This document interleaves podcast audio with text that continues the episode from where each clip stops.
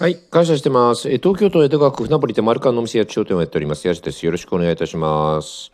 えっ、と、今日はですね、リスナーさんからいただいた、えっ、と、質問に答えていきたいと思います。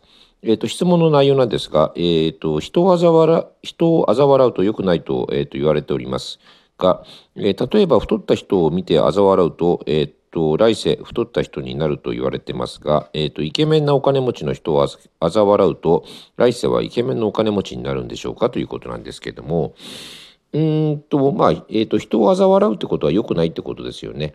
だから、まあ、えっ、と、次の来世で、えっ、とね、自分が嘲笑っちゃったことが、うん、あの人を嘲笑うとこうなるんだなっていうかね、自分で身をもって体験するのが、えっ、と、来世だということになると思うんですけど、まあ、イケメンの金持ちをね、えっ、と、嘲笑うと、えっ、と、まあも、もしかしたらイケメンのお金持ちになっちゃうかもしれないですね。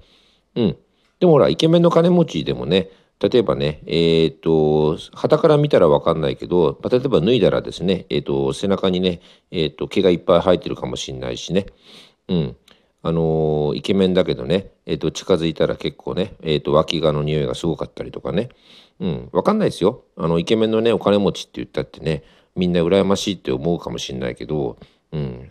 イケメンはイケメンでね、お金持ちはお金持ちでね、それぞれに抱えてる問題も、抱えてる悩みもあるのかもしれないしね。うん。まあ、とにかくね、人をあざけ嘲笑うっていうのは良くないからね。僕は、まあ、なるべくそういうことしないようにしてますけどね。うん。これでいいかな、回答は。うん。